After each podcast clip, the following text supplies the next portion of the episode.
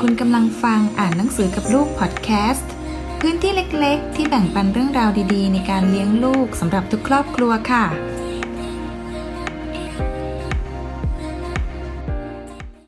ใน EP นี้ค่ะมีเรื่องราวดีๆนะคะ เกี่ยวกับนิทานอีสบค่ะ ซึ่งเป็นสิ่งที่เราได้อ่านมาจากหนังสือชื่อว่านิทานอีสบนะคะ จัดพิมพ์โดยสำนักส่งเสริมสุขภาพกรมอนามัย กระทรวงสาธารณาสุขค่ะ ใจความสำคัญนะคะที่อยากจะนำมาบอกเล่ากัน เป็นแนวคิดในการอ่านนิทานกับลูกค่ะ หนังสือบอกว่า เชื่อว่าคุณพ่อคุณแม่แทบทุกคนในปัจจุบัน ต้องรู้จักนักวิทยาศาสตร์ชื่อก้องโลกที่ชื่อว่าไอน์สไตน์ค่ะไอน์สไตน์มีความฉลาดทางปัญญาหรือ IQ นะคะประมาณ 180 ขณะที่คนทั่วไปมี IQ ประมาณ 90ถึง110 เท่านั้น เขาได้ข้อคิดที่สำคัญไว้ว่า ถ้าอยากจะให้ลูกฉลาด คุณพ่อคุณแม่ควรจะเล่านิทานให้ลูกฟังเป็นประจำ และถ้าจะให้ลูกฉลาดมากยิ่งขึ้นทำอย่างไรรู้ไหม ไอสไตน์บอกว่า ต้องเล่านิทานให้ลูกฟังหลาย ๆ เรื่อง คิดว่าคนที่ฉลาดเช่นนี้ พูดไว้แบบนี้ เราคงต้องเชื่อว่าน่าจะเป็นอย่างนั้นจริง ๆ ใช่ไหมคะ ทีนี้ในหนังสือค่ะจึงได้ขยายความให้เราฟังกันว่า ความจริงแล้วนิทานนะคะ ช่วยสร้างสรรค์ให้เด็กฉลาดแบบเบ็ดเสร็จได้อย่างไร มาติดตามกันเลยค่ะ สิ่งแรกที่สุดนะคะ นิทานเสริมปัญญาเด็กค่ะ เมื่อคุณพ่อคุณแม่เล่านิทานให้ฟัง ลูกต้องได้อยู่ใกล้ชิดคุณพ่อคุณแม่ซึ่งเป็นผู้เล่าทำแบบนี้ทุกวันความใกล้ชิดในครอบครัวย่อมเกิดขึ้นอย่างหลีกเลี่ยงไม่ได้นะคะ เด็กจะรู้สึกอบอุ่น รู้สึกว่าตนเองเป็นที่รักของคุณพ่อคุณแม่ คุณพ่อคุณแม่จึงเล่านิทานให้ฟังนั่นเอง ขณะเล่านิทานบรรยากาศที่เกิดขึ้น เป็นบรรยากาศแห่งความสุขของทุกคน คุณพ่อคุณแม่และลูก ซึ่งนั่งหรือนอนฟังอยู่อย่างใกล้ชิด เป็นภาพแห่งความอบอุ่นตามธรรมชาติของครอบครัวที่ไม่รู้ลืมค่ะ สิ่งที่เกิดขึ้นอย่างไม่รู้ตัว บางครั้งหรือบ่อยครั้งนะคะ คุณพ่อคุณแม่อาจจะทำเสียงเรียนแบบตัวละครตามเนื้อเรื่อง ซึ่งจะสร้างความสุขให้กับเด็กเป็นอย่างยิ่ง เป็นความสนุกสนานที่ยากจะลืมเลือน สร้างความผูกพัน มั่นใจ เชื่อมั่นในตนเอง ซึ่งจะเสริมปัญญาเด็กได้อย่างดีค่ะ ประการที่ 2 ปลูกฝังให้เป็นเด็กช่างคิด ช่างถาม ช่างสังเกตค่ะ ขนาดเล่านิทานให้ลูกฟัง ลูกอาจจะไม่เข้าใจข้อความบางตอน หรือคำศัพท์บางคำลูกก็อาจจะให้เล่าซ้ำหรือถามคำถามว่าหมายความถึงอะไร ตรงนี้เองนะคะที่จะสร้างให้เด็กเป็นคนกล้าถาม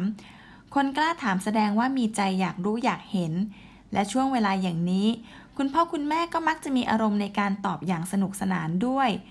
หากถามมากแล้วได้รู้คำตอบทุกครั้ง ก็ยิ่งสร้างให้เด็กเข้าใจสิ่งต่างๆ รอบตัวสะสมมากขึ้นไปเรื่อย เป็นเด็กที่ฉลาดมากขึ้น มีความมั่นใจมากขึ้น บางครั้งหากคุณแม่เล่าเรื่องเดิม แต่คุณแม่เล่าผิดเพี้ยนไปจากเดิมบ้าง แต่ลูกจำได้ ลูกก็จะแสดงความคิดเห็นออกมาทำให้เด็กล้าแสดงความคิดเห็นกล้าแสดงความคิดเห็นถูกจังหวะอย่างนี้ เรียกว่า มีความฉลาดทั้งปัญญา หรือ IQ และฉลาดทางอารมณ์ หรือ EQ ด้วยนะคะ ประการที่ 3 เด็กเกิดการเรียนรู้ภาษาได้เร็ว การเล่านิทานเปรียบเทียบนะคะ เหมือนเป็นการสอนภาษาไทยไปในตัว เด็กจะได้ยินได้ฟังถึงรูปประโยค การใช้ภาษาในตัวอย่างสนุกสนาน โดยไม่ต้องยัดเยียด ยิ่งถ้านิทานบางเรื่องเป็นโครงหรือกลอนหรือฉันทลักษ์อื่น ๆ มีคำสัมผัสต่างๆ เด็กก็จะยิ่งชอบ ฟังบ่อยๆ พลอยจะเป็นคนเจ้าบทเจ้ากลอนในอนาคตได้นะคะ เป็นการซึมซับแบบไม่รู้ตัว เด็กจะมีทัศนคติที่ดีในการเรียนภาษาไทยต่อไปค่ะ ประการที่ 4 นะคะ เด็กจะจับประเด็นเก่ง วิเคราะห์เก่ง การเล่านิทานเรื่องซ้ำให้เด็กฟัง ความจริงไม่ใช่เรื่องน่าเบื่อสำหรับเด็กนะคะ เด็กจำนวนมากยังอยากจะให้คุณพ่อคุณแม่เล่าซ้ำเรื่องเดิม หลาย ๆ ครั้งโดยไม่รู้เบื่อรอบแรก ๆ ลูกอาจจะเข้าใจในแต่ละช่วงแต่ละตอน แต่อาจจะประติดประต่อไม่ได้ ฟังหลาย ๆ ครั้งก็จะจำได้ทั้งเรื่อง เด็กจะมองภาพรวมของเรื่องทั้งหมดออกทำให้เด็กรู้จักจับประเด็น เป็นคนจับประเด็นเก่ง ย่อความเก่ง รู้จักมองสรรพสิ่งเป็นระบบ มีความคิดรวบยอดสูง คนเก่ง ฉลาด ล้วนแล้วแต่เป็นคนที่จับเรื่องจับประเด็นได้เร็ว มองอะไรทะลุปลุกโปร่ง มองอะไรมองเป็นระบบ ตีบทแตก ตีประเด็นแตก เข้าใจเรื่องเร็ว นี่คือความฉลาดประการที่ 4 ค่ะ ประการที่ 5 นะคะ สร้างสมาธิให้เด็ก เพราะช่วงของการเล่านิทาน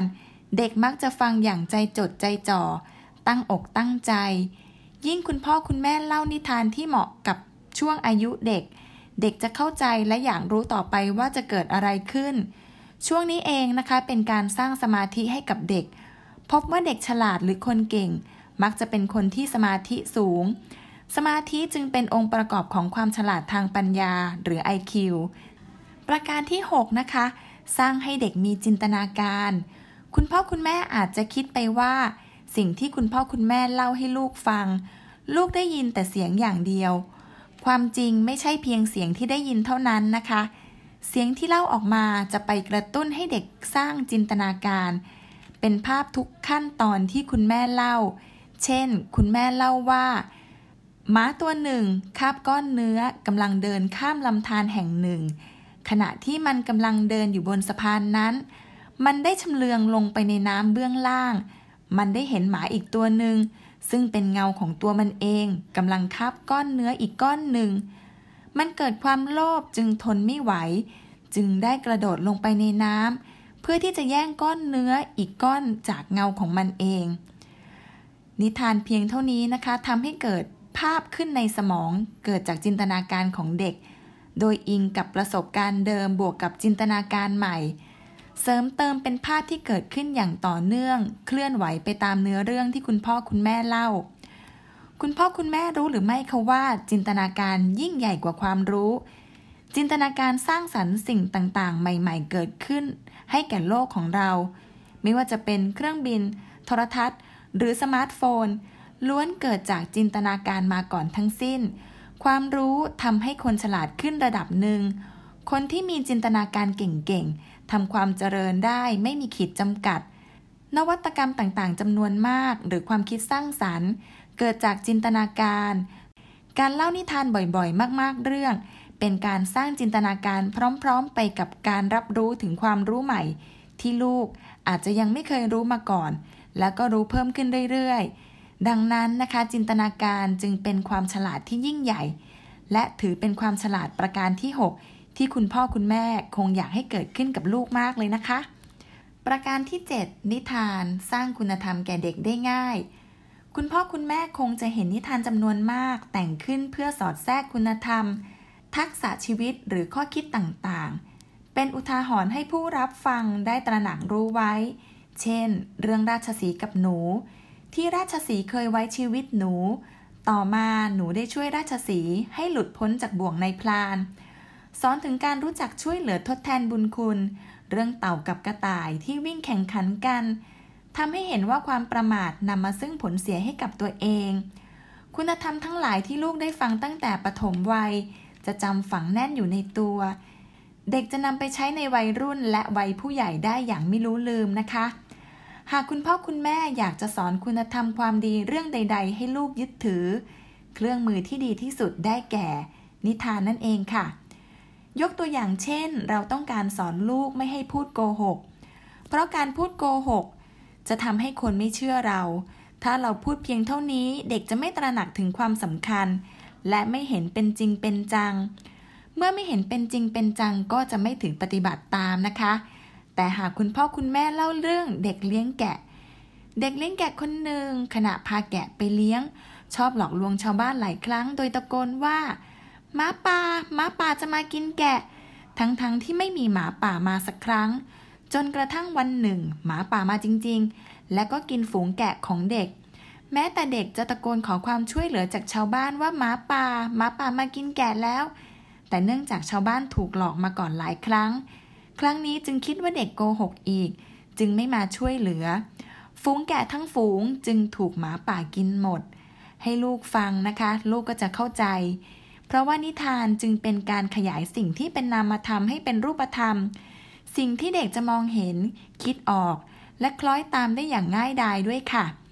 ข้อนี้ถ้าคุณพ่อคุณแม่นำไปใช้ปฏิบัติ ถือเป็นความฉลาดของคุณพ่อคุณแม่ได้อย่างหนึ่งนะคะ ขณะเดียวกันก็จะสร้างความฉลาดให้ลูกได้ด้วยค่ะ ประการที่ 8 นะคะ การเล่านิทานสร้างเด็กที่มีความฉลาดทางอารมณ์หรือว่า EQ ค่ะ ในขณะเล่านิทานอาจจะเป็นคุณพ่อคุณแม่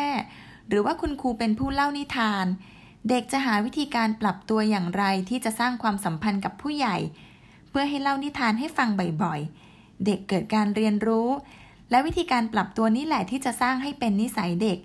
และเด็กจะมีวิธีการพัฒนาไปเรื่อยๆ เพื่อให้อยู่ในสังคมได้อย่างมีความสุขค่ะ นอกจากนี้นะคะนิทานยังสร้างความเข้าใจในเรื่องยากให้เป็นเรื่องง่ายแก่เด็กด้วย ตรงที่ว่า เมื่อเด็กฟังนิทานเด็กจะรู้จักคิด จินตนาการและนำนิทานมาปรับใช้ในชีวิตประจำวันของตนเอง จากเรื่องที่ยากๆให้เป็นเรื่องง่าย ๆ จากเรื่องที่เป็นนามธรรมให้เป็นรูปธรรม เด็กจะพูดคุยให้คนอื่นเข้าใจตน สิ่งที่ตนเองต้องการสื่อ คือทำให้ผู้อื่นเข้าใจได้ง่ายขึ้นด้วยนะคะ ประการที่ 9 สร้างเด็กให้เป็นเด็กรักการอ่าน ที่พูดมาทั้งหมดข้างต้นทุกข้อ หากมองอีกมิติหนึ่งก็คงสรุปได้ว่า การเล่านิทาน เป็นการสร้างการเรียนรู้ให้กับลูกไปในตัว เป็นการเรียนรู้ที่มีความสนุกสนานสอดแทรกอยู่ การเล่านิทานหรืออ่านนิทานให้ลูกฟังบ่อยๆ จึงเป็นการปลูกฝังนิสัยรักการเรียนรู้ของเด็กทุกมิติ เด็กจะเป็นคนรักการอ่านหนังสือ อ่านหนังสือไว มีสมาธิ สนุกกับการเรียนรู้ เกิดพลังของความใฝ่รู้ เป็นนักคิด นักถาม นักค้นคว้า เข้าใจเรื่องได้ไว ทั้งหมดนี้คือองค์ประกอบที่จะทำให้เด็กฉลาดทางปัญญาทั้งนั้น เมื่อเด็กๆเข้าสู่ประถมศึกษา การเรียนจะเป็นสิ่งที่เด็กรัก เด็กจะเรียนได้ดี ที่สำคัญเมื่อเด็กเรียนในชั้นเรียนหรือชั้นประถม หากคุณครู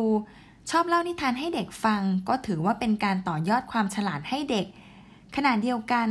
ถ้าจะถามว่าที่คุณครูเล่านิทานให้เด็กฟังบ่อยๆ เด็กชอบไหม นักเรียนรักไหม คิดว่าคุณพ่อคุณแม่ซึ่งเคยเป็นเด็กมาก่อน ตอบได้เลยว่าคุณครูคนนั้นจะเป็นที่รักของนักเรียน พูดได้ว่าคุณครูที่รักค่ะ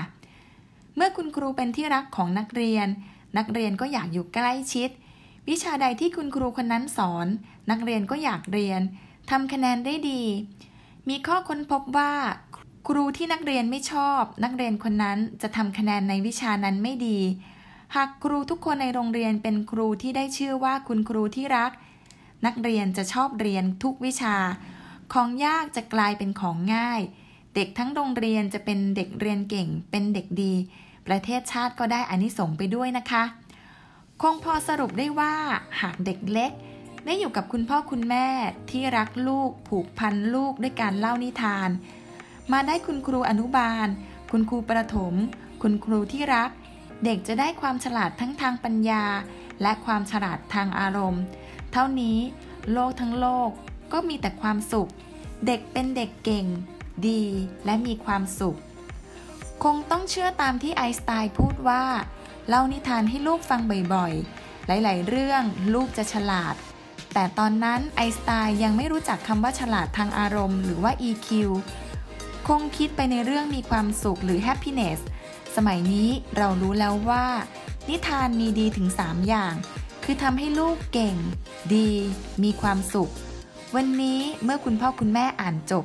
คงได้สูตรหรือเคล็ดลับในการสร้างลูกให้มีความฉลาดทางปัญญา และความฉลาดทางอารมณ์ได้แล้วนะคะ